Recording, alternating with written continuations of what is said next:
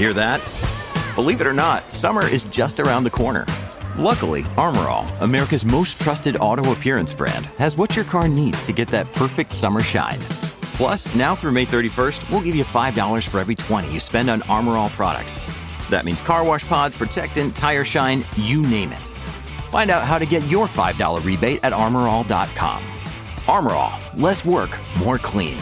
Terms apply. In order to be successful, to be at the level that you ended up achieving with all the accolades, do you have to be an asshole to, to, to make it to the top on the track? I don't think you got to be an asshole to, to, to win championships and, and to get the performances needed on the track, but I can tell you what you do need to do is you, you have to be selfish.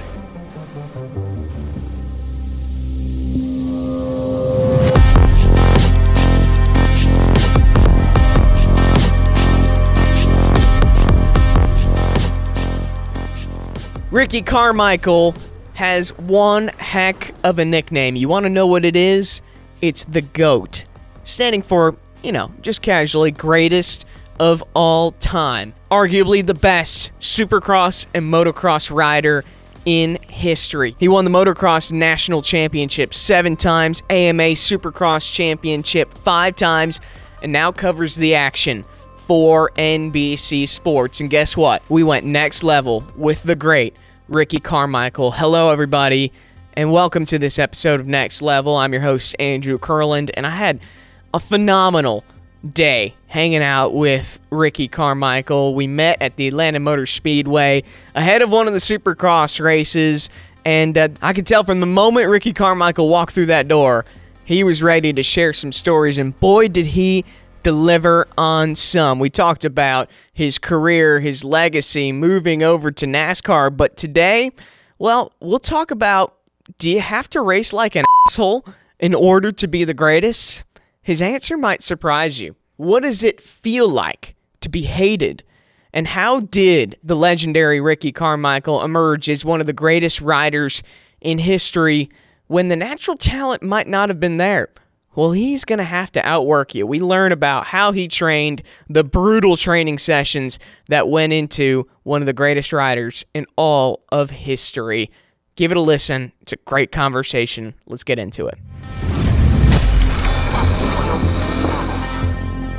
Ricky Carmichael. Yeah. What's up? No, I'm I'm here. How you We're doing? Having a good, I'm I'm great. Atlanta Motor Speedway here, and uh, life is good. Yeah. No complaints. You just roll up to the track? That's right. Just rolled up to the track. Uh, I live in Tallahassee, Florida, so we drove up this morning, oh. left there about nine, and uh, here we are, one o'clock. Uh, get to sit down and talk with you for a while, and um, while I'm talking to you, um, after I'm done talking to you, I should say, we have our T V meetings. You got a busy schedule. It's you, it's not bad. It's a good kind of busy. You think you're busier now as a broadcaster than you were before as a, as a racer? You know what? That's a great question. Um, I never thought that I was going to travel uh, like I did when I was racing. Like, there's when I retired from racing, like, there's no way that I'm traveling this much anymore. There's just no way. And here I am. Now I'm doing like seventeen rounds of Supercross, and we had the uh, S M X playoff rounds this year, so that's an added three. I'm doing three uh, of the Lucas Oil Pro Motocross Championship for uh, N B C. So I'm still traveling quite a bit. And you know what? My kids are uh, sixteen. They're kind of not on their own, but they're self-sufficient. And yeah, I, it, it, I have a really good balance. It's busy. Didn't think I would be this busy, but it's it's good. Keeps my, my mind occupied. How long you've been around a racetrack? Seems like oh. a long time, yeah? A long time. So uh, five years old, I started racing. Man. Uh, yeah, five years old. Just just my, my parents on Valentine's Day, of all things, nineteen eighty-five. My dad took me down to a Yamaha dealership and got me a, a Yamaha Trizinger three-wheeler. Hmm.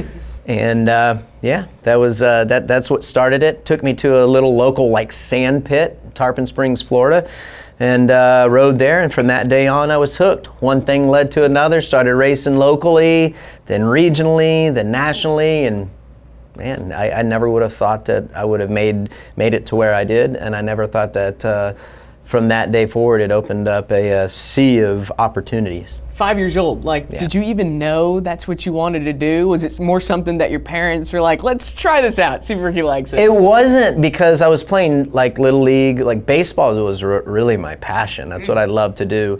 And so f- from when I started riding motorcycles until uh, I was about, that was fi- I was five years old. And then when I was seven years old, seven or eight, I was still playing baseball. And, and, and riding motorcycles, my mom and dad were like, hey, you know what, we can't continue to do both. We can only do, you, you need to pick one sport. Baseball, motorcycles. And of course I picked motorcycles. So uh, it was, um, it, it, I don't know how that I came came up with that decision uh, because I still really did like baseball and still do. It's one of my favorite sports, uh, not to watch, but to play. But uh, that that's kind of my story and how I got to the position to where I'm at.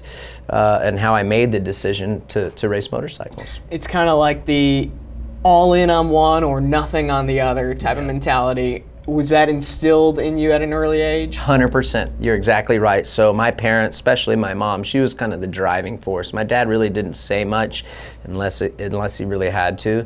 But my mom was like, we're going to do it the right way. We're not going to do it at all. So you nailed it. Uh, yeah, you nailed it right on the head. Is yeah, we, we're going to focus on one thing and do the best we can at, at one sport. Um, looking back, I I mean, I'm super thankful for that and and that being instilled in my mind, like do it right or don't do it at all, and you're going to focus all your attention on one thing. I'm like with my kids, I just, I want them to do everything mm. and whatever they like the best at some point, then you can do that. But you know, like, open their eyes up to every sport or whatever it might want to be, whether you're in school, certain subjects, like, you know, take it all in, because you never know what you might like or, or you might gravitate towards. But uh, yeah, that that was what uh, my career was made on, for sure, is doing it right or don't do it at all. You're going to pick one thing. You talk about career. You started riding at five. I, I mm-hmm. see that you got your first contract at eight, yeah. was it? Yep, yep. What, what were the terms of it? Yeah, well, I remember I think uh, I got a couple pair of goggles for free. Oh, it was all Scott, right. Scott goggles. Uh, maybe it was, I might have been eight or nine, and I got my first uh, Kawasaki Team Green contract, which was uh, three hundred dollars in parts. That was my first Kawasaki Team Green um, uh, contract. I think I was eight, yeah, eight or nine years old, and uh, that was it. Then, then one thing led to another. Then the next year it was like, okay, you're gonna get a thousand dollars in parts and a couple motorcycles, and then you know, three, four years later, you're getting like eight to ten motorcycles for free and unlimited parts and some some contingency, extra contingency. And uh, for people who don't know uh, the, what the Kawasaki Team Green program is, it's basically their feeder program. It's their amateur program, mm. Kawasaki's amateur program. They call it the Team Green program. So they, yeah, they give uh, amateur support. They go to the, a lot of the am- major amateur races and nationals, and uh, they have uh, like a huge big rig now set up with uh, professional mechanics. They have parts that you can buy on site, um, and th- that was the main amateur program back in the day that most people wanted to ride for. So if you could get sponsored by Team Green, you you have accomplished something. If there's one thing I've learned, racing is not cheap no, at all. It's not. How much did that help in in terms of being able to supply and, and, and, and be able to finance your racing at a young age? Well, that's that. You know what? I look back, and um, this is one of the key things that I feel I, I, I don't know how I got this, but I was able to learn at a very young age or see the sacrifice that my mm. parents were making for me. My, my my dad was an electrician by trade. My mom had a uh, a daycare business that she ran out of our house, where she's watching like anywhere from three to five kids a day during the week, and then uh, then she went on to be a substitute teacher. But uh, yeah, my parents didn't have a lot. I mean, my mom was would work the concession stands at local races, and they'd waive my sign-up fees. Sometimes uh, she'd do uh, uh, the scoring for the races, and they'd waive my sign-up fees. So uh, yeah, we didn't have much, and I'm gonna tell you, from a very young age, yeah, I was like, man, I can, I can see what my parents are, are sacrificing, and it's almost as, uh, and I've said this a couple times, is I almost was racing for them because I didn't want to let them down. Um, did I enjoy winning? Of course I did, uh, but I, I just remember like having that pressure of not letting them, not letting them down, and they never told me those words. you know, they were always just encouraging me to do the best that I can and giving me advice and what I needed to do and giving me every opportunity that they could afford to give me. But I, yeah, I had this ability to, to see that. And really, that's what uh, was one of the driving forces and kept me motivated, certainly through my amateur career and up until I was able to sign my first professional contract. Yeah, so did that switch racing for yourself when you went pro, when did that kind of change in your mind in terms of, you know what, I like doing this? So I was probably uh, ten or eleven, ten, I would say ten to twelve, when I was ten to twelve. Um, I remember thinking like, man, I think I want to be a professional racer. Huh. And I was doing well at the time um, in amateur racing, coming up the ranks, starting to win um, like all of the amateur nationals that I was going to. And yeah, that's where it kind of sank in, and I could see more support that I was getting from sponsors. And um, at that point, yeah, I'm like, man, I, I want to be a professional, because before then, before that age, say ten to twelve, I didn't know that I could be. And I don't even really think that I was thinking that I was going to be a pro. I was just taking it race by race. So I get to, to, you know, to, like I said, the ages of ten to twelve, I'm like, man, I want to, if I could be a pro, that would be awesome. Um, and so each year came by and, you know, we kept doing better, kept doing better, staying completely focused on what we needed to do. And that was kind of the progression. Say, yeah, tw- from when I was ten to twelve, I wanted to be a pro, and that's where I feel like mentally it, it helped me keep going as well. Where'd the number four come from? Great question. So a lot of people always ask me, where did the number four come from? And my uncle, Uncle Jimmy, uh, Jim Fenton was his na- is his name, and um, he raced uh, four wheels. Like, he was a great, great um, late model racer in the state of Florida, and his number was four. But he spelled it out back then, oh. F O U R. And um, um, when I went to my first race ever at Dade City Raceway in uh, Dade City, Florida, we were signing up and I didn't have a number on my motorcycle. And they're like, well, you need to, you you need a number. What number do you want to be? And they're like, and, I'm, and I told my, my dad asked me, and I said, well, I want to be number four, like my Uncle Jimmy. And that's how I got number four. So I raced with number four at my first race, all the way up until I went to Ponca City, Oklahoma. That was the first major national that I went, amateur national that I went to, is in Ponca City, Oklahoma, and it was nineteen eighty-seven. And they assigned numbers, and they assigned me the number one sixty-seven. So I raced with one sixty-seven all from from after probably two and a half years of my uh, amateur career, all the way through my amateur career. And then you were assigned numbers as a professional. So ninety-seven, I was number seventy. Uh, then then I was winning championships at the pro level. So I was, uh, let's see here, I had number six along the way, nine along the way. Well, in two thousand, um, A M A went to a permanent numbering system. Mm. So yeah, you had to have certain qualifications to be able to pick what number you wanted. And of course, uh, when that when that opportunity arose, uh, I'm like, I want number four. And so that's the history. There's so much history uh, behind that number with me, and it was crazy. I, I'll never forget when they went to the permanent numbering system, you could still run that number as a champion. Uh, so mm. each year, you know, the, the history of the sport, if you won the championship, you got to run number one yep. the following season. And that was special.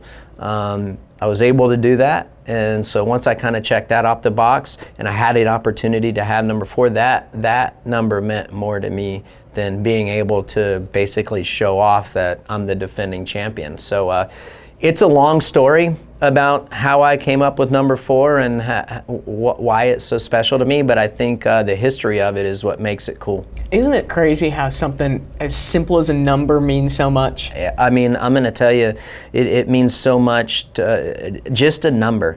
You know, you think about it like, how'd you get that number? Well, my Uncle Jimmy yeah. had it, and he was a great race car driver in the state of Florida and uh, racing late models, a lot of success. He was a wheelman. And then to be able to go to my first race, have number four, and then, you know, someday have the opportunity to get that number again, it was it was special. She mentioned, you know, you're you're going to that first race, having to pick that number. Who traveled with you when you were growing up? Was it both your parents, did they switch off? Mm-hmm. Who would take you to the races? So when I was growing up as a kid, it was really a family affair. Mm. Uh, my mom and dad went to all of my races. There were certain races, uh, depending upon the time of year, uh, that, uh, well, actually I should say one race, it was the uh, Mini Olympics. It was the uh, Winter Mini Olympics, which was in Gainesville. It was a huge national. It was like the first national of the year, how the year falls. It was always around Thanksgiving, and that was my birthday. Well, they raced, it was like a week-long race. And uh, my dad, because living in Florida, he would not be able to be there during the week, some of the weekdays.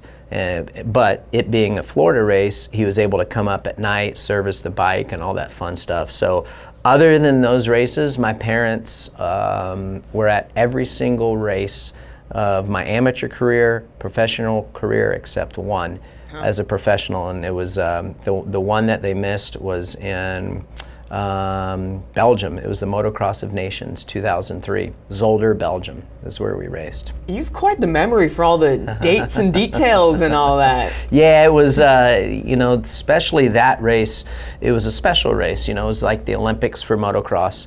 And uh, Motocross of Nations is, they, they have it every year. It's in a different country every year, and they, t- they take the three best guys from each country. Mm. And uh, I was fortunate enough to be picked for that race six times. Uh, raced it six times, won it three times, didn't win it three times, um, wasn't able, I actually I was picked seven times, but I wasn't able to race uh, one of the times. I, I had a, a shoulder injury mm. a couple weeks before leading up to that race, but um, it was always an honor. So that's why I remember that race that they missed, because it was such an, an iconic race that they weren't at. Mother's Day is around the corner. Find the perfect gift for the mom in your life with a stunning piece of jewelry from Blue Nile. From timeless pearls to dazzling gemstones, Blue Nile has something she'll adore. Need it fast? Most items can ship overnight. Plus, enjoy guaranteed free shipping and returns. Don't miss our special Mother's Day deals. Save big on the season's most beautiful trends. For a limited time, get up to fifty percent off by going to Blue Nile dot com. That's Blue Nile dot com. When you need mealtime inspiration, it's worth shopping Kroger, where you'll find over thirty thousand mouthwatering choices that excite your inner foodie. And no matter what tasty choice you make, you'll enjoy our everyday low prices, plus extra ways to save, like digital coupons worth over six hundred dollars each week. You can also save up to one dollar off per gallon at the pump with fuel points. More savings and more inspiring flavors make shopping Kroger worth it every time. Kroger, fresh for everyone. Fuel restrictions apply. Going back to, you mentioned with that first contract, you got, you know, things like a pair of goggles, yeah. gear. I heard you didn't like wearing goggles. No. Young. was, you, you know, it's funny, like, what's so ironic is that, like, one of the first sponsors I got was uh, Scott goggles, and I got, like, a couple pair of goggles for free and some lenses. And uh, when I was a little kid, I hated wearing gloves. I hated wearing long-sleeve jerseys. And I hated wearing goggles. Like the essentials. Yes. And the crazy thing is, like, even even like to this day, I can get car sick really easy if I don't like if, if I'm not paying attention, or there's like not a breeze in my face. Yeah, I get motion sickness really bad. It's gotten worse the older I got, but I think that was an element to it when I was a little kid, like five years old. Like they're like. You know, my parents are giving me my helmet, and you know, like, here, you need to wear these goggles. I'm like, I can't wear the goggles. They, I, I, I don't feel comfortable with them on, and I just go back to I needed to feel that breeze in my face. Isn't huh. that crazy? That is so fascinating. I, and then uh, part of that story, I heard you mention Dad. One race, you guys came ill prepared. He had to go get a bunch of gear from like yep. a bunch of stands. Yeah, is that, is that true? Yeah, we um, we were at one race and showed up. And yeah, like, I, I don't know if the, there wasn't numbers on the number plate or something like that. And he had to like, he, yeah, like he's running through the pit area trying to find numbers and going to like the local vendor there. And oh yeah, it was crazy. You know, my, my parents, they weren't involved in racing really, like, before I started racing. So they didn't know anything about it. So I think I think that was what the cool thing was about. It was a learning process for them as well.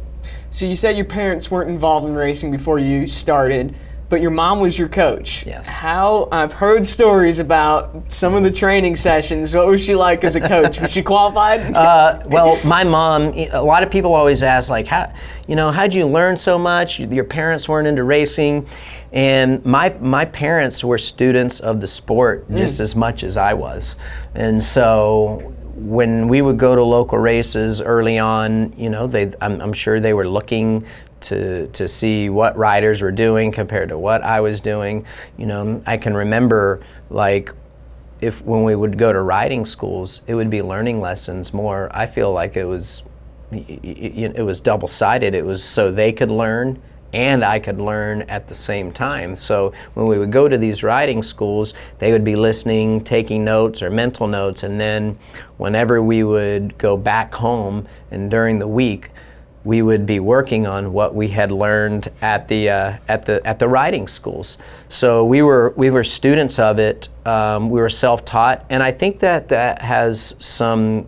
I think that that's some reasoning of why I got to where I was, because no one told us what to do. We had to learn it ourselves. And I think at the end of the day, um, we were responsible for the decisions we were making, and that helped us. It certainly helped me later on in my career when I turned professional, is because, yeah, I would lean on certain people for advice, but at the end of the day, I had the ability to, to make my own decisions, and, and a lot of the times they were the right decisions. It's because I learned to make those at a very young age. Hmm. I spoke with Jason Thomas, mm-hmm. your manager, J H, and they were talking about these training sessions, and you kind of brought it up how you guys didn't know what to do, so you just went and studied and thought and did what you thought was best. Yeah. How intense were these training sessions? Because I've heard that even now people would look at that and be like, oh my gosh, they yeah. did that? Yeah. Along the way, uh, throughout my whole career, I, I think it's most known as the amount of volume of work that I did um, away from the racetrack and during the weeks in preparation. Um, if, if we were going to be racing twenty-minute motos or twenty-minute races, we were going to do double of that. So we, you know, we do forty-minute race simulations, and um, that that that my work regimen is is what uh, I was most known for. What my mom was most known for is just, you know, how I wouldn't say tough on me. She held me accountable for all of my results and, and what I needed to do. So uh, yeah, that's it was brutal, but at the end of the day, that's what it took for me. I was a guy that required a lot of volume. I could handle that workload and volume load. Not everyone, I, I, and and and I don't know that I would suggest that to everyone. Mm-hmm. You know, to, to to give you an idea, a guy like Jet Lawrence, Hunter Lawrence, Ken Roxon, those guys are so precise on a motorcycle. And listen, we all have a certain amount of talent, but those guys, uh, I mean, they have so much skill to where it's a type of skill they could get on a motorcycle and they could go through a rhythm section on a supercross track, and it, it we could go through a rhythm section ten times and they're going to be able to clean it eight times, or I'd only be able to clean it five times. So for me to go through there ten times and get it right eight times, I'm going to have to practice that. Um, yeah, do I have a talent? Of course I do, but they have more of a natural talent, where I had a really good work ethic, and I beat guys on work ethic um, more than I beat them on just getting on a motorcycle and having having raw talent. And, you know, often people say, you know, hey, you know, what are you most thankful for? And I think that having that hard work ethic, I'm thankful for. Uh, I would trade that for natural talent any day of the week. I, I was going to say, like, where's the line between true natural talent and just working hard? Like, in terms of your career, what do you think got you further? Yeah, uh, what what got me further in my career for sure is the work ethic, yeah. because obviously I had a talent, a natural talent, but not to the talent, say, in my day of a guy like Jeremy McGrath, James Stewart, or I was like Kevin Windham. The guy was like poetry in motion on a motorcycle. So in my day, in my generation, those were the guys that I'd like, man, I wish I had their talent, but I didn't. So because I didn't, it forced me into a position where I had to do more to beat them. And instead of them guys do, doing ten laps of practice, I needed to do fifteen laps of practice mm-hmm. to, for it to equate to what their talent level is. And growing up like that, always having to do more and more and more, set me up uh, well later on into my professional career, because I look at it, when you get to the pinnacle of any career, I feel like everyone has enough talent to win, and at some point you're gonna get outworked, and that's where I think really it fell back, a lot of my success fell back on. You mentioned you had to be held accountable. In what ways were you held accountable? You know, th- coming up through my career, my mom was huge on holding me accountable. And even today, like when she's helping guys, she just, if you go out there and, and you go do a twenty lap, uh, you know, a twenty lap practice session on the track, taking your lap times, making your, making sure you're hitting certain marks throughout those twenty laps, not just basically mailing it in. Um, if, if, if you make mistakes in a race, don't make the same mistake twice. Holding yourself accountable, make sure you're doing the work, you know, not, not basically lying to yourself, and uh, owning up to your mistakes, and uh, putting in the work, and really like being accountable and and, and being honest with yourself. I heard, uh, you know, uh, your buddy Jason Thomas, yeah. He grew up riding with you. Yes. Were there any cheat days? um, coming up through uh, through through the A M ranks and, and some professional days uh, when I was when I was practicing, I'm not sure if we had too many cheat days. Uh, if there was, for only time we would get a little uh, get a little slack is if my parents couldn't go and I'd have a friend come and, and do what we were supposed to be doing. That would probably be the only cheat. But if even even if my mom wasn't there, I had enough self-discipline. Yeah. You know, and at the end of the day, I feel like there's no magic answers. If you don't have that self-discipline, it, it, I don't care who you have there taking your times, telling you what to do. You you you have to be able to be willing to put in that work and have that self-discipline when your babysitter, your coach, or whoever isn't right there with you. Jason mentioned trips to Dairy Queen. Oh, you remember yeah. those? Yeah, I will say, going with my my uh, yeah. So my. Coming up through, and even today, I, I think my uh, guilty pleasure is eating eating ice poorly. Cream. Ice cream. I love ice cream. Uh, I don't like how it makes me feel the next day, but yeah, I mean, especially when I was younger, I mean, yeah, we would slip by. That that uh, if there's one thing my parents weren't on me about, is that was the diet. And and I look back, I wish they would have been on me with my diet, because uh, later in life, to me, that is the hardest thing to have discipline on. And I don't know why that is, but it is for me, is uh, eat, eating clean. It just, yeah, I love eating bad food. Who doesn't, right? Yeah, right? It, no, it, what's crazy is my dad, my dad, he just eats healthy naturally. Yeah. So he doesn't, He he cheats once in a while and have some sweets, but naturally, if we go out to dinner, he picks the healthy option. You want the grilled wings or the fried wings? He he takes grilled, you know, all the time. Where me, I'm like, nope, I want fried. Actually, can you give me double fries? You know, or double fried and fries. So uh, I don't know why that is. I wish I would have gotten that uh, trait from him, but yeah, uh, that, it, it, I'm glad that you asked that question, because the hardest thing for me. The work was, it was hard physically, but to do it was was no problem. The diet was the hardest thing for me.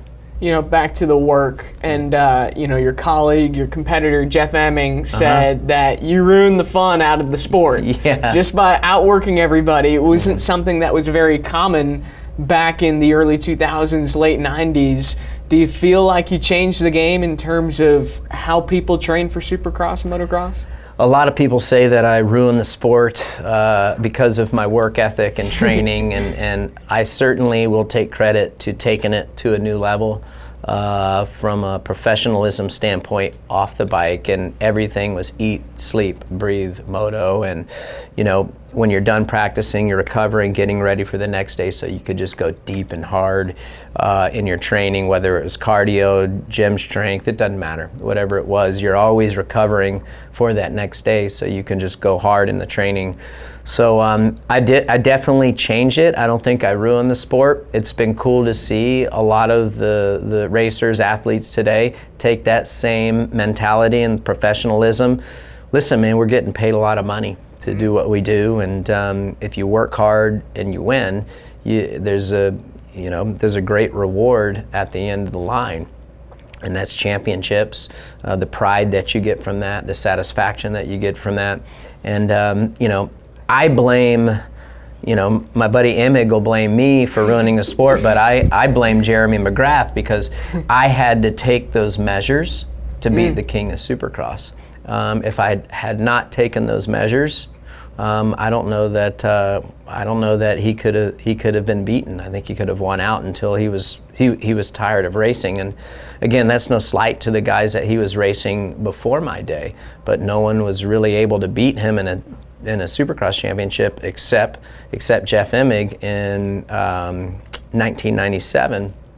But uh, yeah, I mean, I just, I, I had to buckle down and I really had to get tight and I had to win because I was in better shape because um, I knew he, he had way more talent than I did. Yeah, you had to take the sport to the next level. That's and, right. Um, yeah. you, you dethroned the king of Supercross. You That's did right. that. Oh man, that was tough. How was the uh, fan reaction from that? Yeah, the fan reaction. It's crazy. Um, the fan reaction was awesome when I was able to beat McGrath. Finally, finally do it. They absolutely loved me. So I was like a young, flashy, little redheaded kid coming up, ninety-seven, ninety-eight. I was doing cool things. Uh, ninety-nine, I struggled a little bit. two thousand got a little bit better. And then, uh, yeah, two thousand one, I finally was able to do the undoable and dethrone the king. Um, so after that Supercross season, I um, I left Kawasaki and went to Honda, and then I, I think that was okay. I think people, I think some people probably thought that I sold out, which wasn't the case. I, I, at that level, all the manufacturers are playing with the same amount of money, so I could have gotten the same amount of money at Kawasaki as I could have gotten at Honda. I beat McGrath, and then go through the outdoor season. I win that championship, switch over to Honda, and there was an exhibition race at uh, Las Vegas at the M G M Grand called the U S Open. And um, the Supercross promoters at the time for opening ceremonies, they had this great idea about how they were gonna drop me down in like this um, king's chair, and I'm wearing a gown and cape, and just basically poo-pooing McGrath, king of Supercross. And from that point on, I mean, if they could have thrown rotten tomatoes at me, they probably would have.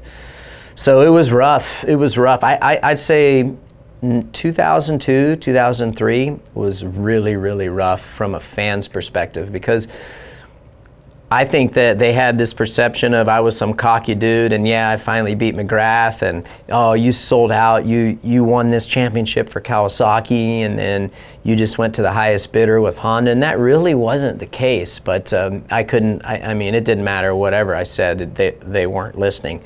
Um, so it was rough, uh, but at the end of the day, I just felt like I knew that they were just being, being misguided, and um, it eventually turned around. So um, in two thousand four, I didn't race Supercross. I had my A C L repaired. Mm-hmm. And then uh, I came out in the outdoors. I was able to go twenty-four and oh for a second time, which is really cool. Yeah, it was a lot of fun. Uh, but then I, then I, it's almost like reverse. I went from Kawasaki to Honda, which everyone knows back then, like Honda was the thing, right? I mean, it, it, you think of all the success that McGrath had there and like before his generation, I mean, they, they were the ticket. And so then I, I, I left presumably what was the best, the best team in the paddock, and I went to uh, Factory Suzuki, which could have been considered the worst team in the paddock outside of K T M at the time, um, before they got everything turned around. And it was like, boom, the fans loved me then. Mm. So uh, after, yeah, after we got through two thousand four and the and the ship kind of turned around and it got back, uh, got back going. What's it like being not liked to that level? It sucks uh, not being liked yeah. at the top level, especially when you didn't do anything wrong. Yeah. And I didn't want to come down in that uh, cape and gown. Um, Uh, that uh, that they had me coming down in at the U S Open, and I was I was still pretty young at the time, and I didn't stick up for myself. They're mm-hmm. like, I told them like, no, I don't want to do that. I don't want to do that. It's, it's like too cocky. Like, no, it'll be cool. You're the new guy. You beat the king. I'm like, I don't know, and like, nah, let's just do it. So they did it, and uh, anyhow, I can't I can't turn back the clock, but it sucked because it was you know I just kept saying I'm like, man, like what did I do wrong? you know. And so anyhow, it was it was a tough pill to swallow, just because, yeah, like I said, I, I had done everything right that I had thought. You know, you talk about, like, I didn't do anything wrong, people reacted this way, and, you know, maybe imposter syndrome isn't necessarily the right phrase for it, but did you ever have insecurities during that time? Certainly had some insecurities at that time, you know, just wondering, like, I, I mean, I was, yeah, I basically had become the bad guy. I uh, couldn't do anything right, uh, although I wasn't doing anything wrong on the track, just racing hard. I was the same guy that they loved. Yeah. I'm coming up through as a youngster, uh, hot little kid coming up, you know, fun, flashy guy to guy to ride, throw it out all on the line, and and that's what they loved about me. I feel like that's what they used to say, like, man, this guy just goes for it, and that was my type of riding style. And then all of a sudden, just because I changed manufacturers and then I beat McGrath, the same guy they were loving me mm-hmm. and wanting me to beat the year before, now I'm the villain. And so, yeah, it was a Uh, yeah, there were some insecure moments for sure, and just times where I didn't I didn't even really like going to the races. I was just there to do my job, and outside of that, I didn't even really want to be there, just because, I mean, who wants to go somewhere when you're the, like the most hated man on the planet? You know, in, in NASCAR, there's kind of that saying, when you put your helmet on, you become a different person. You almost have to race like an asshole. Yeah. Did you feel like, in order to be successful, to be at the level that you ended up achieving with all the accolades, do you have to be an asshole to, to, to make it to the top on the track? I don't think you gotta be an asshole to, to, to win championships and, and to get the performances needed on the track, but I can tell you what you do need to do is you, you have to be selfish. You do. It has to be all about you. Um, from a, you know, uh, the, the dynamic has changed so much today than what it used to be like in, in, in my day, where, you know, a lot of these multi-time champions, you talk about current day, Eli Tomac, two-time champ, Cooper Webb, two-time champ, they have kids, they're married. Um, it was so much different back then. I didn't have my kids until my final season, and it was eat, sleep, breathe, Supercross, motocross, and you know what, I have to do this today. No, we can't do this. Nope, we're going to this restaurant because I have to eat this. Hey, do you want to go over here on your weekend off? Nope, can't do that. Hey, let's go over here. Nope, not doing that. You just, you have to be selfish. Back then, you had to be selfish to be dominant. And um, do I regret it? Of course not, because that's what you had to do. That's crazy, the sacrifices that it takes yeah. to, to be the best. You know, you know the crazy thing, you, you know what's, I tried telling people this, like when I've mentored people, like when we had our, Kerry Hart and I had our race team, R C H, and it, it, what I think sometimes gets lost is the sacrifices. You have those small sacrifices that you don't think make a difference, mm. make a difference at this level. And it could be something as easy as during the week, you're done going to, uh, you're done with your practice routine, and you just want to go out and play nine holes of golf. Like, it doesn't seem like it would take away from what you needed to do the next day. Mentally, it might, because you get out there on the you know get out get, get out there on the golf course. You're not thinking about things. You're just thinking about golf. But walking, swinging, and just the the physical exertion of it, when you could be at home prepping, recovering for the next day, so you can get after it and have a very productive day. It's little stuff like that. That at the elite level, those those are the those are the gains that you're looking for, and sometimes people don't realize it until it's too late. Man, you talk about discipline. You have to have the ultimate discipline there, and, and how it sounds exhausting. Just hearing about all those sacrifices, was it exhausting being in that zone for so long? It was. It was really exhausting mentally, mentally taxing being in that zone for so many years. I remember, like, after each season, as soon as that last race was done, physically, I'm like, I felt the same the, the week after, the day after, but mentally, I felt so good. And you didn't realize how mentally taxing it was, just being on and, and being that disciplined, until you didn't have to be that disciplined, you know, for, for however much downtime you were gonna take off after the season.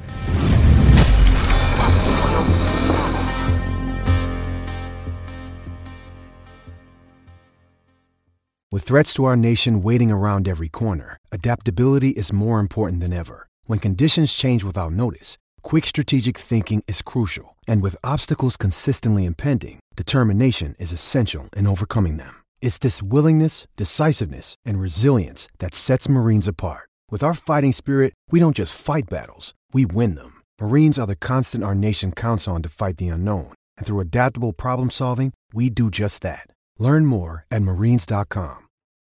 Well, there you heard part one of our conversation with Ricky Carmichael, and as I like to do on the podcast version of uh, Next Levels, I like to bring in people who were there on the ground. That's right. And Micah, Micah Caldwell, you uh, you appearance. helped us out big time with the production of uh, Next Level with Ricky Carmichael. That's right. We had a had a good time going down to Atlanta to to meet Ricky and his group. It was it was awesome. Quite the setup, and I'll never forget.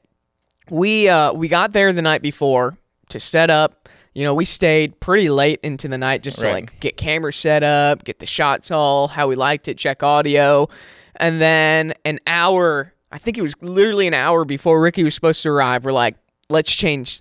Let's move locations completely. Yeah, a lot of times when you're working with some of these athletes or any any of these professional actors or actresses, uh, you you just given you know a spot, a location, and you just yeah. kind of have to go with it. And so for Ricky, uh, in particular, we showed up. It was dark. The mm-hmm. room, yeah, that's right, which had a bunch of windows. You know, um, it was dark outside, so we had to set up in darkness. And then, of course, the next day it's bright. Everything changed.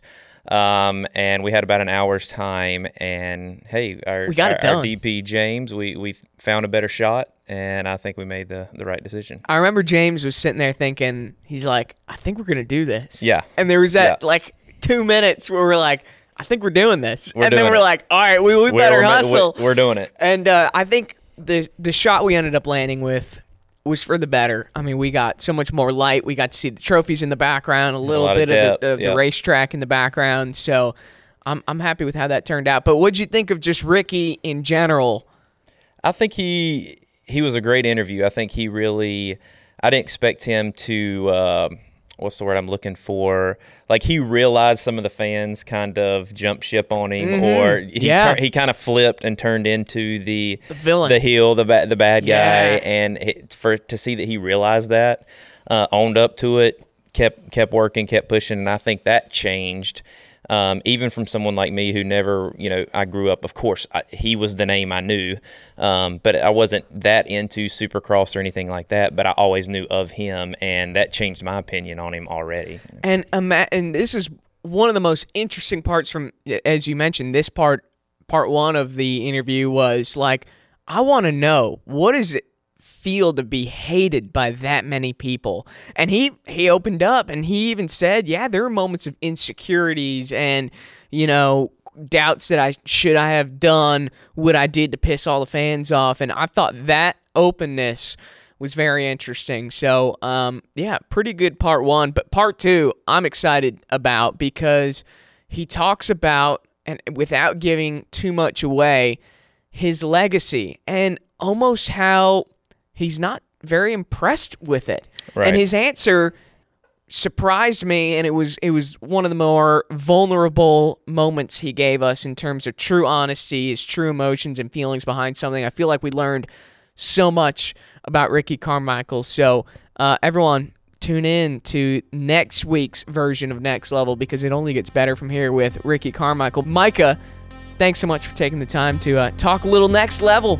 That's right. Till the next one. Till the next one. Thanks, everyone, for listening.